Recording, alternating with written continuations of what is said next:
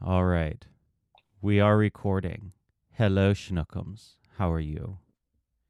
I am fine as long as this day doesn't keep on repeating itself ad nauseum. We'll be okay. yes, happy Groundhog's Day. Um, let's see. You you wrote me when I asked you what you wanted to talk about yesterday. You responded back. Uh, disgruntled rodents crawling out of dirty holes, and I responded, "Perfect," having no fucking clue what you were talking about. Um, oh, no, I, I had no idea what you were talking about, but I was like, sounds good to me. so yes, happy Groundhog Groundhog Day for peop for people outside. Does anyone outside of the U.S. like we we currently only have one person in the chat right now, but I'm pretty sure that they do not live in the U.S. it's an American thing. Does It's very so much. so Alex? Do you know what Groundhog Day is? They might not be. They might not be on the on chat. Oh, they say yep. Okay, cool. Are you in the U.S., Alex? By the way, I don't. I keep thinking that you aren't. I keep thinking you're UK. Yeah, that's right. That's what I thought. Okay. Um. So anyway, hello kittens, my unicorns, my degenerates. Welcome to the House of Heretics podcast, where Timothy and I drink coffee and talk about bullshit for your listening pleasure. As always, we we record this every Wednesday morning at 11 a.m. Eastern Time, and you are all welcome to join us. Also, a quick note all features, all Patreon. Uh, what are what's the term? All all Patreon Tears. tiers, yes, now have access to all Patreon content. So, one dollar all the way up to ten dollars, you all get access to the content uh, because life is hard financially, and and uh, you know I want to. I, I've decided that I care more about building community than I do about making money. So people get um, access to all of this content at the one dollar tier. Nice. So anyway, how are you, Schnookums? What's on your mind? Well, um, being well, it's forecasted to be snowed in here, so I was snowed in like that. two weeks ago, and it was very Yeah. it was very shining esque. It it I couldn't, but I I didn't have an opportunity to even enjoy the snow because let me tell you, mm. when I I'm here in the South, and in the mm-hmm. South, when when when Southerners hear that snow is coming, it is it ruins my life. I'm a grocery store manager for people who don't know. It fucking ruins my life. and I want to go up to every single frantic, panicked customer in the store and be like, I promise you, you won't starve. You have plenty of food in your pantry already. You will not have to resort to cannibalism. You won't have to eat your dog. This is not the Donner Party. Like, you'll be fine. But people panic so hard. And then they did it again last weekend and there wasn't even any snow. They they uh they forecast like half an inch and sales went up by like $5,000 that day. Which for me, which for which for a a small grocery store, that is a huge jump. right? It was um, uh, it we were supposed to get more than we have now, so I'm thinking for the most part it's going to miss us. Well, that's Although good. we did we did have some sleet this morning, and Mhm. I ran in it, but Oh, I'm isn't it fun? I love running in bad weather. It is actually. I um, love running in bad weather. It like in rainstorms. I try not to run in thunderstorms for obvious reasons. Um but like heavy rain, heavy snow, heavy ice, heavy wind, like all all of the adverse weather is really really fun as a Mhm. runner. Yeah, I, I uh, well when it the- when there's actual snow, snow, it actually does feel nice on the feet. It feels very different running in the Oh, yeah. snow. Do you um, normally run on pavement? Yes, I do. Yeah. Yeah. Yeah. That's okay. I I for me it's about half and half. I do half trails, half pavement. Anyway, Um. So Groundhog's Day. I what? Why? Why does Groundhog's Day even exist? well, it, and you seem started- like the kind of person who would know. well, the actual uh, well, Bill Murray movie aside, I think most people start to think that Groundhog's Day has to do with uh, the what happened to Bill Murray and his uh, in his movie there. But um, Groundhog Day just had to do with this old folks tale that when um, if a groundhog when it comes out of hibernation uh, and for those of you who are not American and don't know what groundhogs are, just imagine a beaver without a tail. Basically, that's what it is. And uh, when they come out, and if they see their shadow, that means there's six more weeks of winter. And if they don't see their shadow, that means spring is on its way. So, and it became a tradition. And it, they normally think it's around February 2nd. But why? it's a very strange tradition. Like it's a very weird tradition. How did how did this start? Who decided that a groundhog seeing its shadow on a particular day is what forecast the winter? I think it's probably just people observing and noticing seasons and changes, and Yeah. uh, that I'm I'm thinking that's probably where it started off. Let's look this up. Oh my god! Origin of Groundhog Day. Also, groundhogs carry plague. Let's see. As I in knew- as in the plague that like wiped out one third of Europe.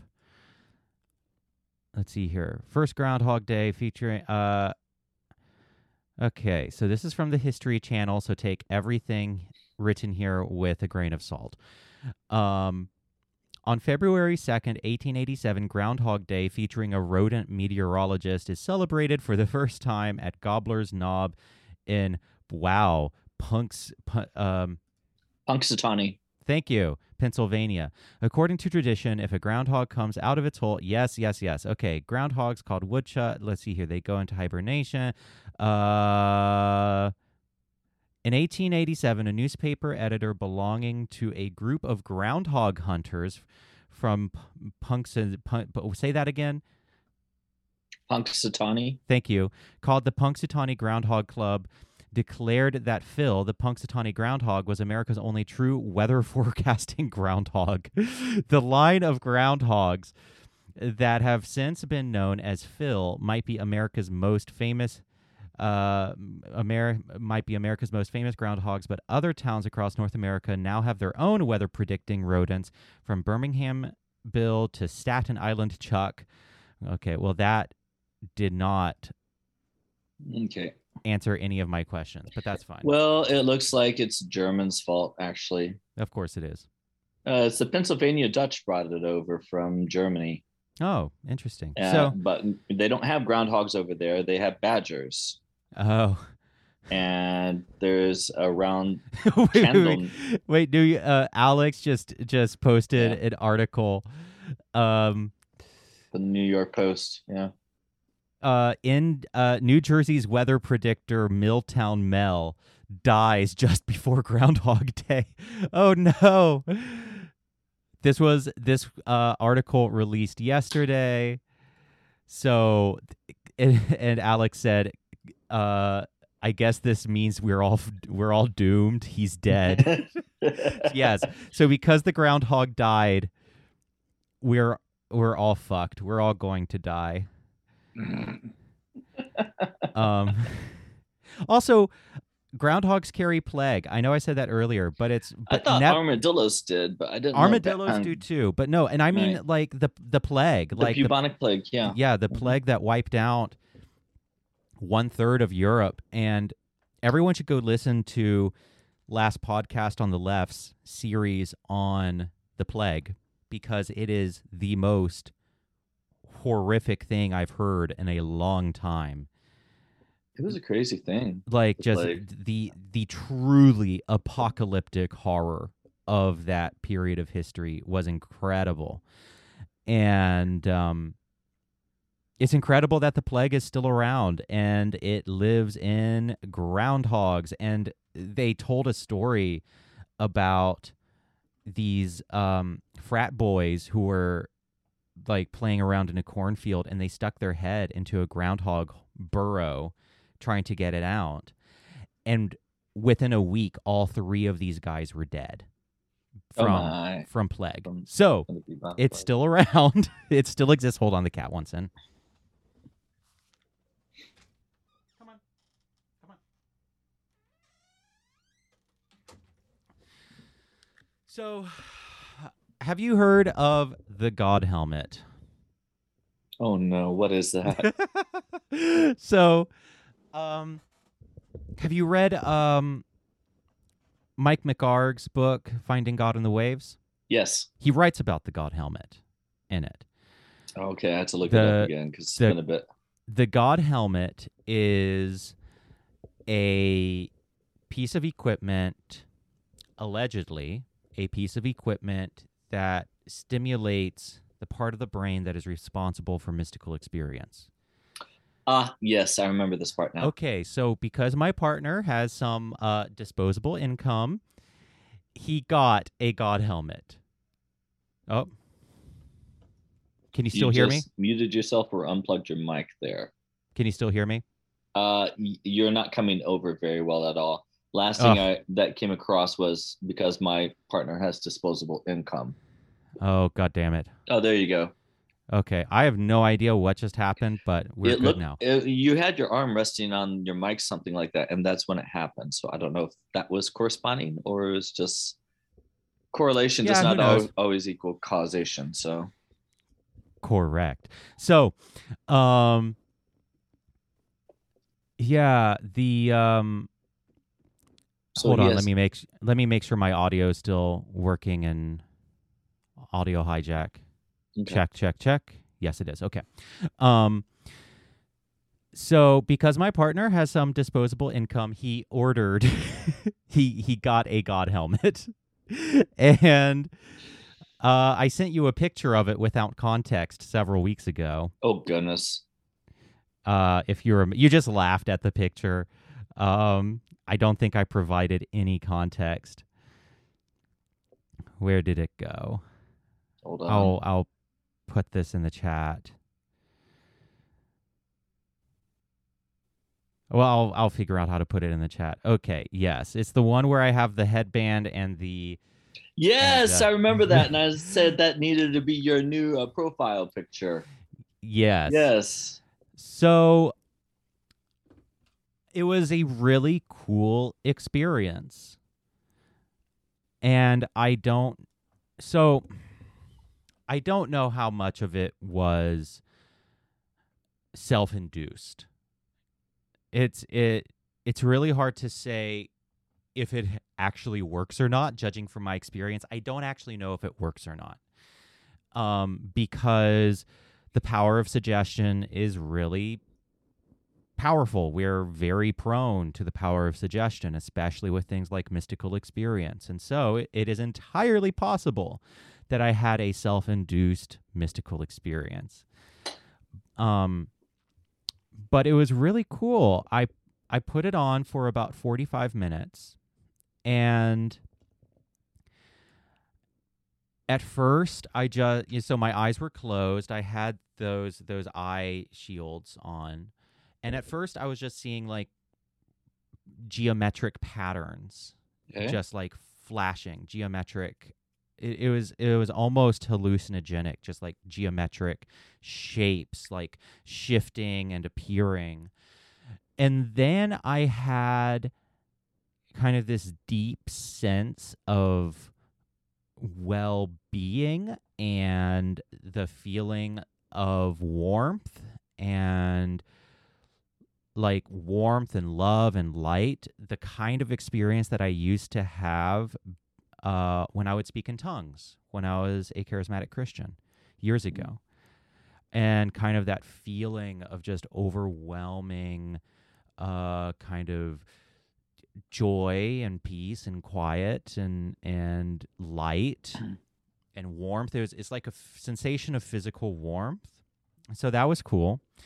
And then John, my partner, the the coolest part is that he, so it was divided into two sessions and so then he switched it over to another configuration um and instantly that feeling turned off. Like it had like it was a faucet that had been turned off and that was when he had switched the configuration and it started to stimulate another part of the brain it was a very very very cool experience Mm. and then i during the second session so it was two sessions that made a total of 45 minutes in that second session i had this feeling of like lifting of rising Okay. it was very cool like it was the this physical sensation of rising almost like i was i was rising out of my body or rising up. It was very cool. And um again th- i was obviously primed to experience something. Hmm and that alone is enough to ensure that you will experience something. Like that alone is enough to to for some people to ensure that that they will have a cool experience. So and i know that i'm very prone to mystical experience. I think i'm just naturally wired to have kind of weird numinous experiences. Regardless it says something really cool about the human mind. It's like if if the god helmet was working if it was the thing that was stimulating this response inside of me well that means that that there is a biological component of mystical experience which of course we all know but it's still kind of radical. It it what it suggests is that religious people aren't lying when they say that they are experiencing things and I think that's really challenging for a lot of atheists. They aren't just being delusional, they're actually experiencing something real Mm. inside of their own brain. That and that doesn't mean that what they are perceiving about the world around them is real, but it means that they're having a real experience. So that's what that means. On the other hand, it means if it if the god helmet wasn't what was stimulating this experience for me, it still means that altered states of consciousness are are very easily accessible to us even through something as simple as the power of suggestion. And that's also super cool. Does that make sense? Oh yeah, yeah. I'm Yeah. following along. I it. I had thoughts going every single which way on it. Yeah. I, first, I thought it was problematic. Then I think no, it's not really problematic. Um, Mm. because uh, wha- the way I thought it was problematic is like, well, you can simulate religious experiences or mystical experiences through this. Um, but then I said, well, d- that really doesn't discount though the mystical experiences that people have had as well. So And what's the difference between a simulated mystical experience and a real mystical experience? um, who does the simulating? Hmm. I don't know. No, I meant I mean that's what I would who does the who initiates this the So experience there. so a, so an authentic mystical experience would be something that arises naturally I don't know.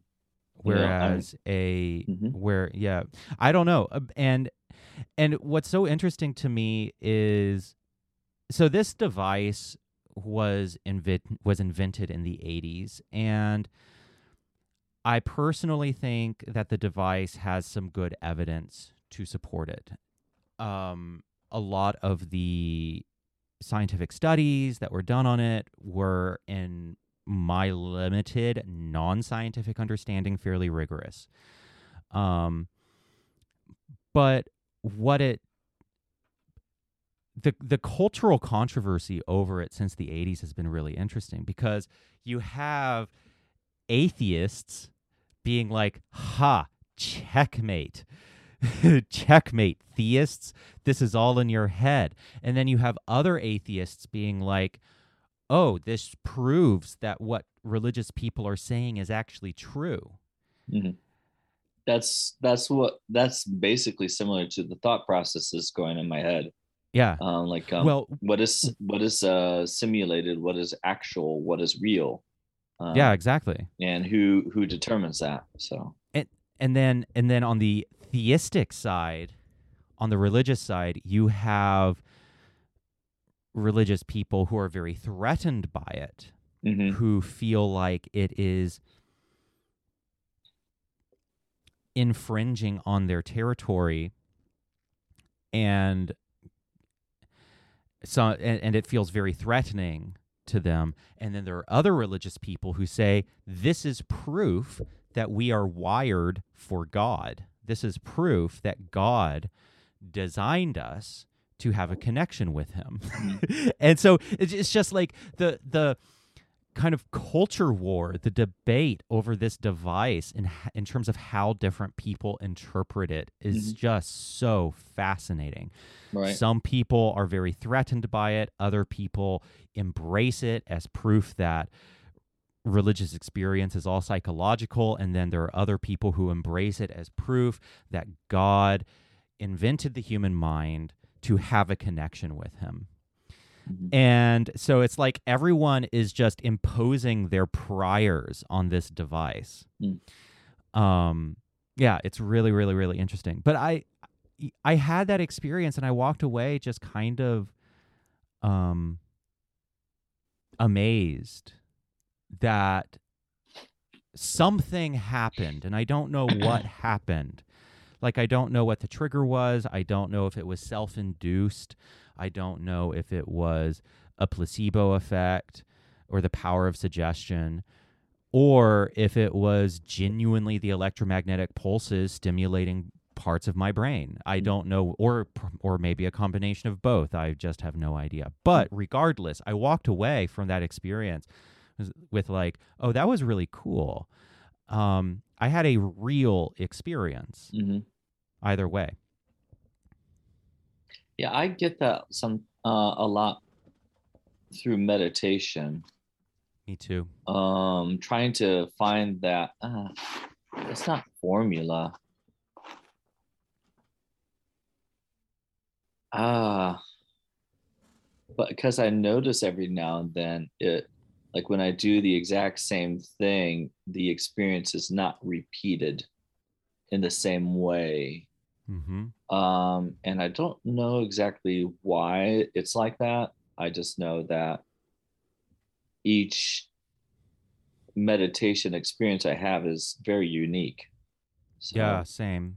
so I don't know for certain on that. And and I hate it when I'm trying to talk about meditation because it's like next to impossible for me to describe it. And I feel like I'm like It uh, is next to impossible. Yeah. So, one of my favorite meditation practices, of course, as I've been exposed to from Sam Harris, Mhm. is called the Headless Way. Have you heard of this? It is the trippiest form Is of it- meditation I have ever encountered in my life. This Is it a type of body scanning? No. Okay, no, then I don't know this one. Go okay, ahead. so it's by a British guy. It, it was developed by a British guy named Douglas Harding. Let's see if I can explain the headless way in a way that does not make me sound absolutely insane. So, we very often have a feeling of being a self within our head. Usually, so you know, if we close our eyes and and ask where am I feel where do I feel like my seat of awareness is, it's usually a sensation right here behind the eyes or in the face. It's a feeling. And or if you look across the room at something, so I'm currently looking at a ghost poster. I have this feeling of being a subject of, a subject object duality of a subject behind my eyes, looking across space at the object, which is the ghost poster. Mhm. And the whole premise behind non dual meditation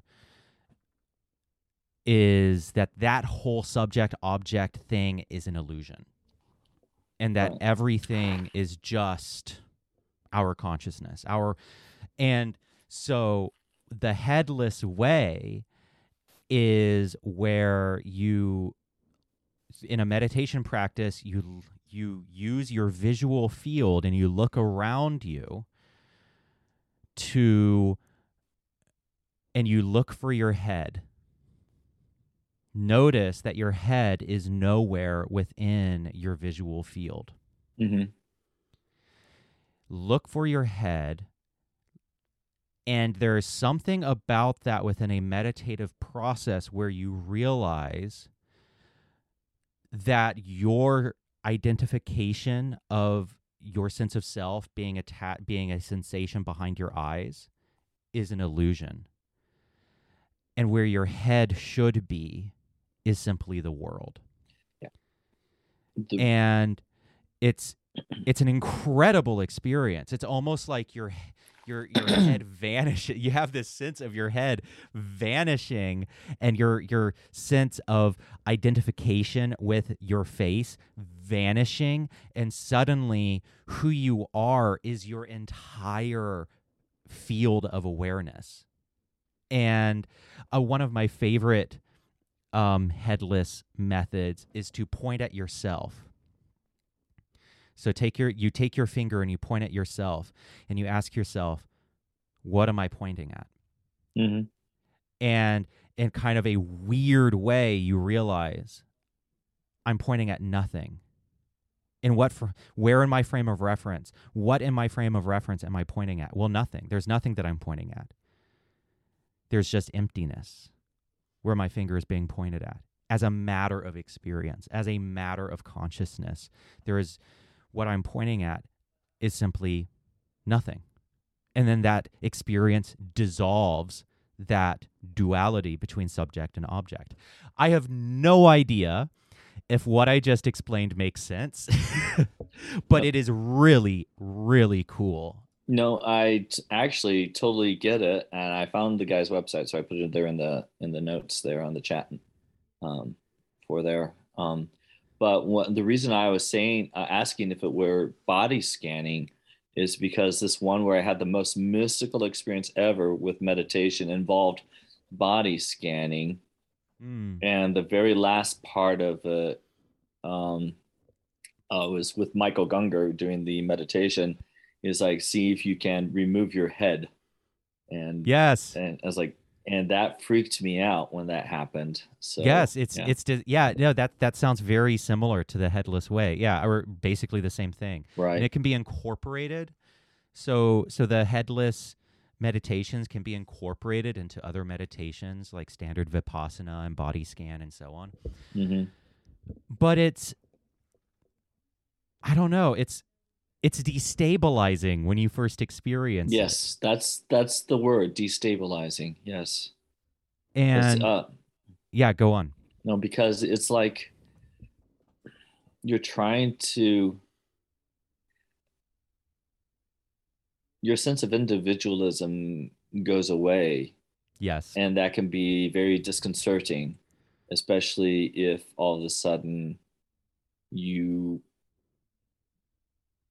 what you thought you knew is perhaps not what it what it actually is. And so that but at the same time it can be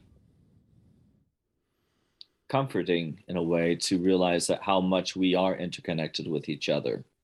Um yeah it's i find it incredibly exciting. Mhm. like when i when i first experienced it when i first experienced the dissolving of the self um and there there are so many different ways within meditation to do that so there's the Mhm. direct path and there's the indirect path and the indirect path is more of a typical you know, like mindfulness practice where you're paying just minute detail, uh, minute, uh, incredible attention to the minute detail of, uh, and and just you know, like exquisite attention to every minute detail of experience, and it it kind of unfolds naturally, and the the abandonment of the self just kind of unfolds naturally. And then there's there are other methods there are other schools of meditation where it's a direct path and where it's immediate. And it's it's like looking at an optical illusion and and mentally forcing that optical illusion to shift is what it's like. And both i think both are really beautiful the direct and indirect path. I think both have their benefits and the way sam harris describes it is as as finding the optical blind spot Mm. and that the the sense of self is an illusion but it is but that but we can teach ourselves to see it to see that it is an illusion at any time in the same way we can teach ourselves to see the blind spot and the way you see the blind spot is you will get Stephen King here. You close one eye so i'm looking at the t on this book cover and you hold it out arm's length and then you move it to the side and then boom the t is gone because it is in my optical blind spot. Mm-hmm. and so the optical blind spot is where a nerve passes through the retina or, or where yeah i think where a nerve passes through a retina. And so our brain fills in that spot but uh, but if you look for it you can find it. And sam harris draws a comparison between that and non-dual selfless meditation where it's like it's a very he he takes like a very technical and practical approach to it where you can learn specific techniques that just obliterates that sense of self in the Mhm. same way you can find the optical blind spot Yeah. Boy, my mind is going at like a thousand miles an hour right now. Good. what's on your mind oh well, I mean, well, this has nothing. Well, has nothing and everything to do with it. Um, Yeah. A friend of mine in Germany, um, uh, who is a Salvation Army officer, um, is uh, was uh, dying of cancer.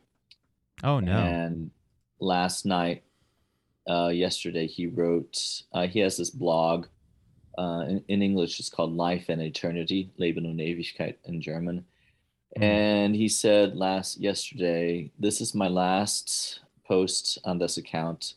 This evening, I'll be receiving medication for a palliative sedation. mm-hmm. So my pain and suffering on this world will have an end. And then he quotes John 3:16. wow yeah yeah i That- feel like Yeah. yeah go on go on I know. I that just hit me in so many ways because I know him to be a very kind and compassionate man um, who was dealt a really bad hand when it came to cancer. I mean, I, I keep I kept on reading his posts about what was going on and how nothing seemed to be going the right way and hmm. but so I don't know. I mean, that, that that's been in my head though too. And then talking about meditation like this, it just brings it all into a weird Yeah, of course. Well, I mean, tragedy is going to happen to all of us in some way. Right. And I really think that the wisdom and insight gained from meditation is the way, hmm at least for me, to confront the innate tragedy of death. and it's like they're and the the intrinsic the the innate tragedies of life disease death illness hmm um heartbreak you know just all of the stuff that befalls us. And it, it's and it's going to befall all of us. Like there's no escaping that shit. Life's going to fuck us up no matter what. Um we're going to get a terrible diagnosis or someone close to us will. Death will likely be painful and will likely be humiliating right? Like this is just these are just the facts of life. And more and more i really feel like meditation and these ancient practices that have been passed on to us are the way Mm. forward and the way to uh, deal with it is the wrong way to phrase but to but to confront it with grace hmm and to not and, and to have a chance of dying a good death Well, and I I read the comments and a lot of them were were um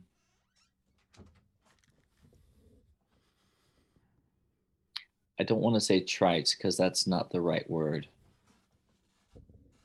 I Yeah. mean, it's it that's uh, too harsh. Uh, formulaic, that's also some bad, but um, but oh, those um platitudes. There are a lot of platitudes that were Mhm. said. Um, not all of them, definitely not all of them. A lot of them were um, taking leave of him and um, um, what I had written. Uh, it's sort of hard to translate into English because I mean, I, I just wanted to be honest with him about um, what I myself was feeling about it, and um, so let me get back over there to the site. But um, what I had told him, it's like in English. Uh, let me just. Like, I said, uh, "The tears are starting now. It has been a joy for me to know you. You are." Um, oh, and I can't say this in English. Uh, is because it's my, one of my favorite words. You are resting in God. And th- The German word is is a beautiful word that means surrounded, buried, secure, um, comforted, and uh, that's all I could think of right now on that. And then I see other people saying, "Hey, we'll we'll see each other again." A lot of people said that we'll see each other again. And I was talking to a friend of mine who is American and um, actually met him a couple of weeks ago. Um, and didn't realize that he had cancer. Uh, I, you know, it's not something that you go and announce to everybody. It's like, hey, I'm Mm. dying of cancer, by the way. Um, you don't, you just, it's not something that you tell everyone. And um, uh, he, I told him yesterday, it's like, hey, Mark is dying tonight, and um, and uh, and he asked, and he asked me how I was feeling. He said, got a lot of mixed emotions about it. And he asked me why, and I said because death is so permanent. yes. So, and it's also fundamentally mysterious. I Mhm. mean i lean towards nothing happens when i die. I vanish. My consciousness vanishes. But the fact is no one knows. Like absolutely no one knows what happens after we die. I i if i were to you know if i were to if i were forced to put money on what i think would happen i think that when i die nothing happens. My consciousness ends. But the fact is there is still so much that we don't know about the universe and there's still so much i mean there's we practically know nothing about consciousness. I- I- everyone should go listen to my interview with philip goff about that about how little we actually understand about consciousness. Mhm. and so i'm ultimately agnostic. Like i'm i'm agnostic. I lean towards nothing happening but none of us know what happens when we die and i and i kind of and and and while i think that's way more terrifying i also think it is way more respectful and compassionate to lean into that and to not try to give pat answers simple answers like we will see you again. We- Right. We, don't we don't know that. Mhm. No one knows that. And so instead of leaning into that, I feel like it's way more compassionate and maybe even more consoling. Might be more terrifying, but it's more humane to lean into the mystery. Well, I think, I mean, I I'm seeing it from both sides. Hmm. Also, um, Anne Lamott has this wonderful phrase that I absolutely love, and she quoted, know, she's quoted a, uh, uh, a priest that she knew, and she said, "The opposite of faith is not doubt; the opposite of faith is certainty." Yeah. And so when my doubts spring up to that, um, and I see people say things like, hey, we will see each other again, they're leaning on to the faith side. Um, And I don't know either uh, what happens for certain um, when you die. For because if you want to ask me for certainty for clear cut answers besides the physical parts of decomposition and all that that goes with it um yeah i could tell you all about that but um does uh, do we then really disappear then or is that i mean what happens to that consciousness of, i don't know for certain Yeah. and i'm okay with that and i'm saying that hesitantly I I've I've be I've had to force myself to be okay with it because I don't have any other choice. Well- like I don't have a choice but to be okay with it. well and and here's the part that i think maybe both you and i can agree on is like when you let the terror overcome you it paralyzes you and then you're Yes. not really living life yes, and I- absolutely. and i think no matter if you're atheist a satanist or a theist or a panentheist like myself um, that paralyzation is no does no good for anybody especially for yourself absolutely. so Yeah, I mean life is for living. There's a trite uh saying for you. But yeah, no, I mean it's not trite i don't think it's trite I you know, I and I've talked about this some on the show before. I know I talked about it in my interview with Ben Burgess this week about Christopher Hitchens. Um Yes, I did listen to that yesterday. Yeah, and, and I talked about this with Shiva Honey, where it's just I'm thinking about death a lot lately, and it isn't a morbid thought. It isn't. I I think. I think that I am solidly an adult now. That's why. And part of adulthood, you know, maybe contrary to popular belief, I am actually an adult. And uh, I may not always act like it, but I'm technically an adult and I'm just intensely aware that I am aging into this body even though I'm still really young. I'm 33. But I'm but I feel but there's like this sense of oh, I can actually now feel my body changing in a way that I couldn't when I was in my teens and 20s. I can actually kind of feel my own limitations in a way that I didn't when I was in my 20s.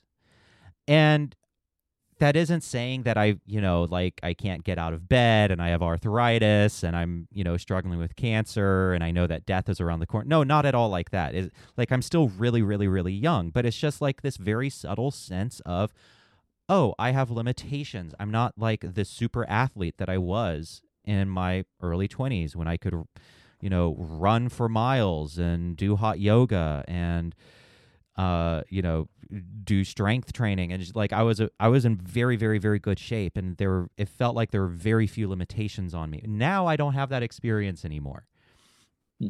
and so I've been thinking a lot about death, and it isn't a morbid thought. It's just this awareness of death in a way that I wasn't previously. Mm. And also, I used to believe with a certainty that I was going to live forever. And I know that's as as a you know As, as, a kind of yeah. as a traditional Christian, I believed that my consciousness was immortal. And looking back now, that's kind of crazy to me. Hmm. That's that's kind of insane to me that I just took for granted that I was going to live literally forever, that I was literally immortal. That's what I believed. That's what I was raised to believe that because I had accepted Jesus Christ as my Lord and Savior, I, meaning my consciousness, would exist in perpetuity Hmm.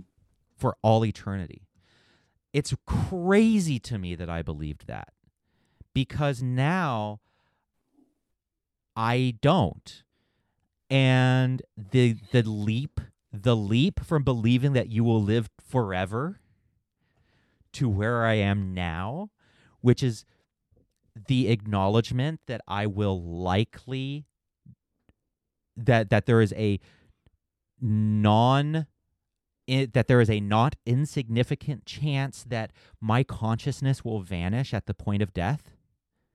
That is literally a an infinite leap. Literally an infinite leap. Going from I am living forever, I am literally going to live for eternity, my consciousness is going to exist for eternity in the presence of God, to I will have maybe, if I'm lucky, 90 plus around, you know, hope, you know, a good long life, 90 to 100 years, average life, 70 years of consciousness. That is literally an infinite leap. How the fuck am I supposed to deal with that?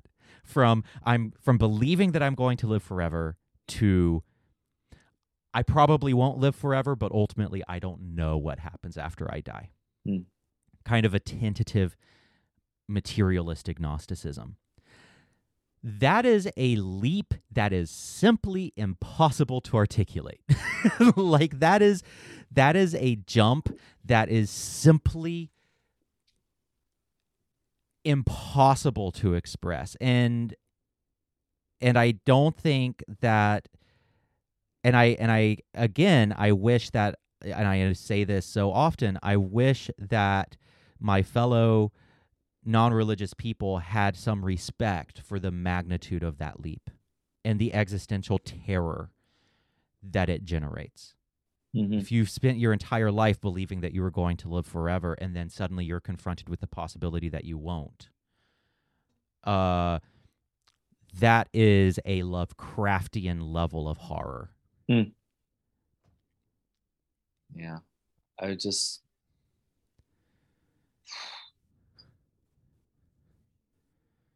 I think right now all I can do is be at peace. Yeah. With whatever happens. And when it comes to my faith,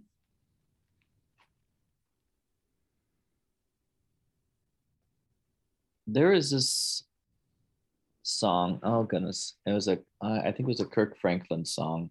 And uh, for those of you who don't know, Kirk Franklin is like a, a gospel singer um, that did a lot of uh, great work. But I want to see if I can find it. I want to find this. Okay, I believe that was him. Uh, maybe it wasn't him. I have to find these words because uh, they're so important. Um,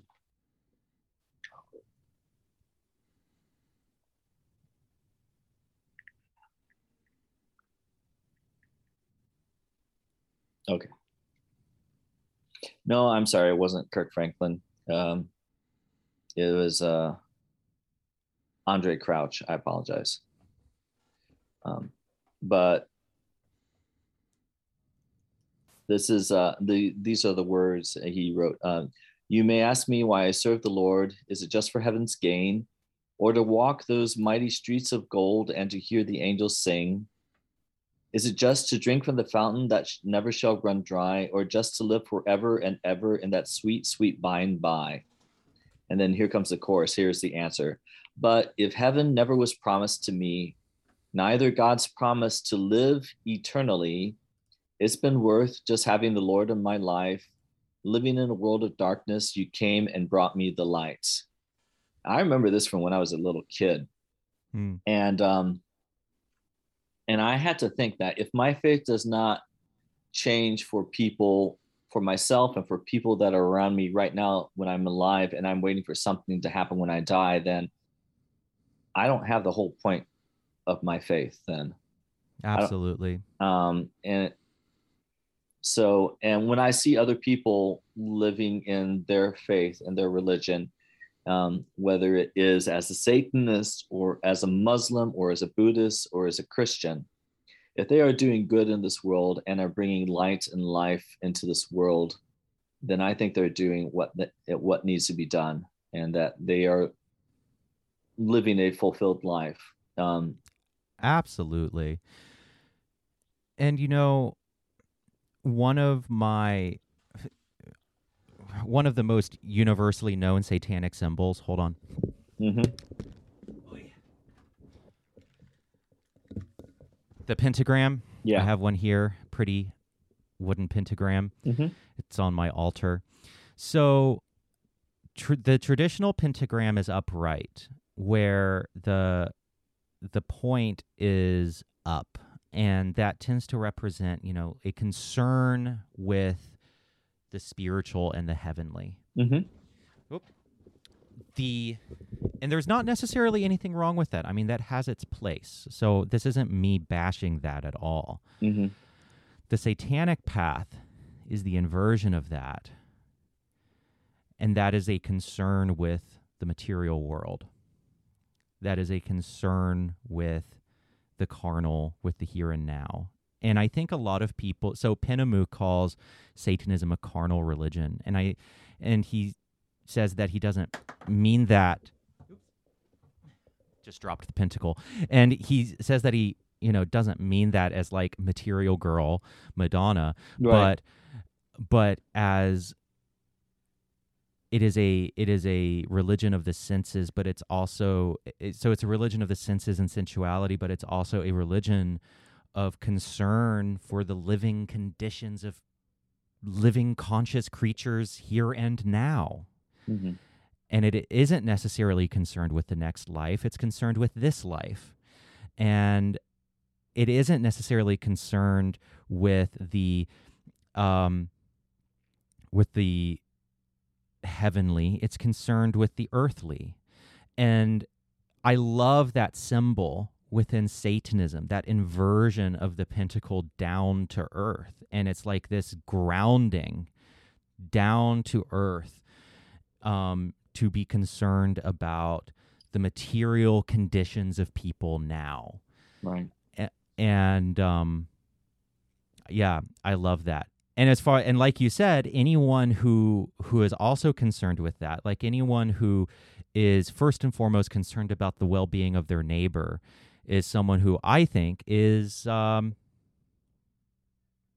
a good person, right? For lack of a better term. Well, and okay, there. I've said this before in another, and I'll, I'll just bring it up again. Uh, Jesus tells in his teachings the story, uh, the parable of the Good Samaritan. And I know you know this, but for those mm-hmm. of you who don't know it, uh, and what a Samaritan was, um, you got to remember Jesus's audience was um, primarily Jewish, um, with some exceptions, of course, and Samaritans were like the blood enemies of the Jews. They just did not mix at all. Um, mm. They hated each other for various different, and basically had to do with lines of faith and blood purity and all sorts of other unfortunate things. But they hated each other, and a Jewish teacher was trying to, and this is part of Jewish um, rhetoric, and this is how they talked with each other. This is how they engaged each other. Uh, was having a nice little debate with Jesus and says, "How do I get eternal life?" And um, Jesus told him this story about this good Samaritan. Um, Yeah. About there's a man walking on the highway who gets mugged and robbed and left for dead. And two people passed by him. One was a Jewish priest, and the other was a Jewish Levite who was a temple worker. People who probably should have known better, but uh, would have also been correct in not helping them out because if they had gotten blood on them, then they would have been um, ceremonially unclean to serve in the temple. So they left him for dead there. And then along comes a Samaritan who went and saw the man, helped him, even though he was a blood enemy, paid for his medical bills and and uh, got him help the help that he needed. And Jesus, and I I just go back to the original question. It's like, um, what do I do? Must I do to have eternal life?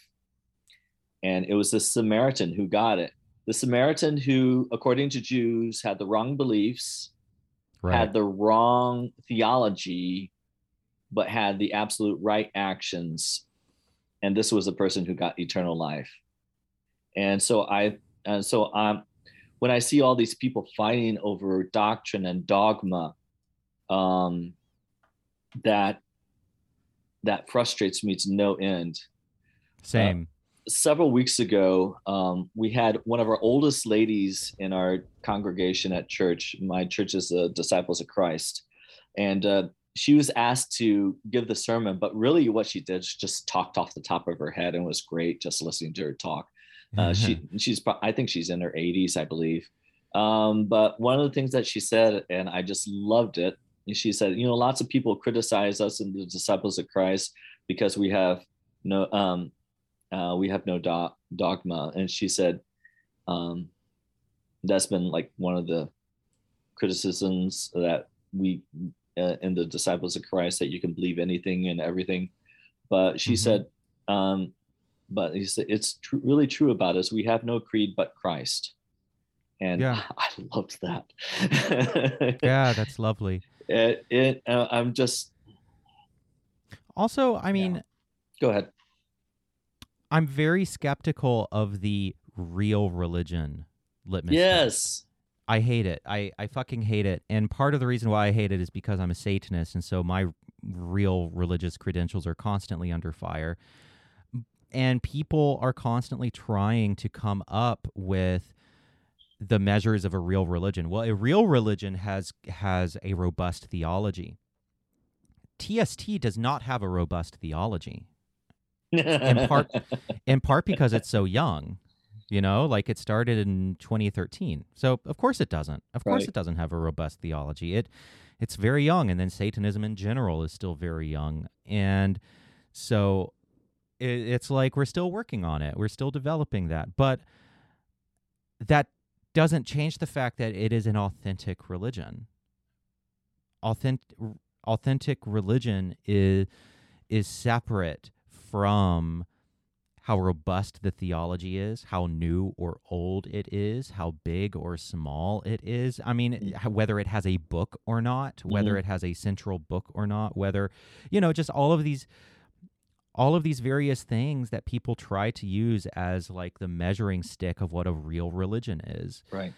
and um it to me it is always so annoying because it is fundamentally limiting and dis- disrespectful to various religions if you say well all religions require a deity well then well there goes huge swaths of modern judaism and huge swaths of eastern religion Yeah, Buddhism. Has no God. Exactly. Yeah. And if you say, well, it requires supernaturalism, well, there go more huge swaths. If you say, well, it requires a, a central book, a central text, well, there go indigenous religions. Mhm. If you say it requires a gathering place, a physical gathering place, well, there goes a lot of the online religions that are that are also valid. If you say, well, it can't be new, well, there goes Wicca, like which was founded in the 60s. Like any at any point if we try to limit religion, and of course it can't be everything. Like there there has there does have to be a limit to the edges, otherwise everything is religion.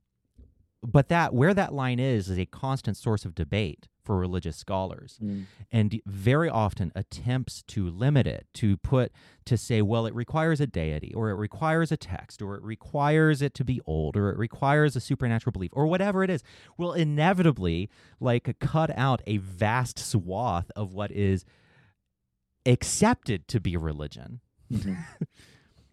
anyway No, I mean, uh, my my um, pastor for this week uh, for this week's sermon, he's a- actually crowdsourcing material, and he was asking people about when they felt ostracized by other people because of the way they believed. And for me, I told him it was when somebody told me that he and I don't worship the same God, and I said, this at first frustrated me and comforted me at the same time it frustrated me because I considered this person to be a brother in the faith and Yeah. somebody I, I really could rec- reconcile with. And uh, even though we might believe slightly differently, we still had things in common. But at the same time, I was comforted in the fact that his idea of God was not my idea of God, and I would choose my idea of God over his every other day. absolutely Yeah. and it has a huge impact on how we live like Right. anyway we we need to wrap this up we're oh at my the goodness. hour I look at but, that now. um, yeah. but this has been great and thank you everyone who has listened in uh, on the stream and after the fact and um, we'll see you soon go experience having no head look up the headless way what's the website uh, Headless.org. yeah headless.org go check it out do the really simple exercises you'll it, it's trippy as fuck and you might have an interesting experience All right. anyway bye-bye Goodbye.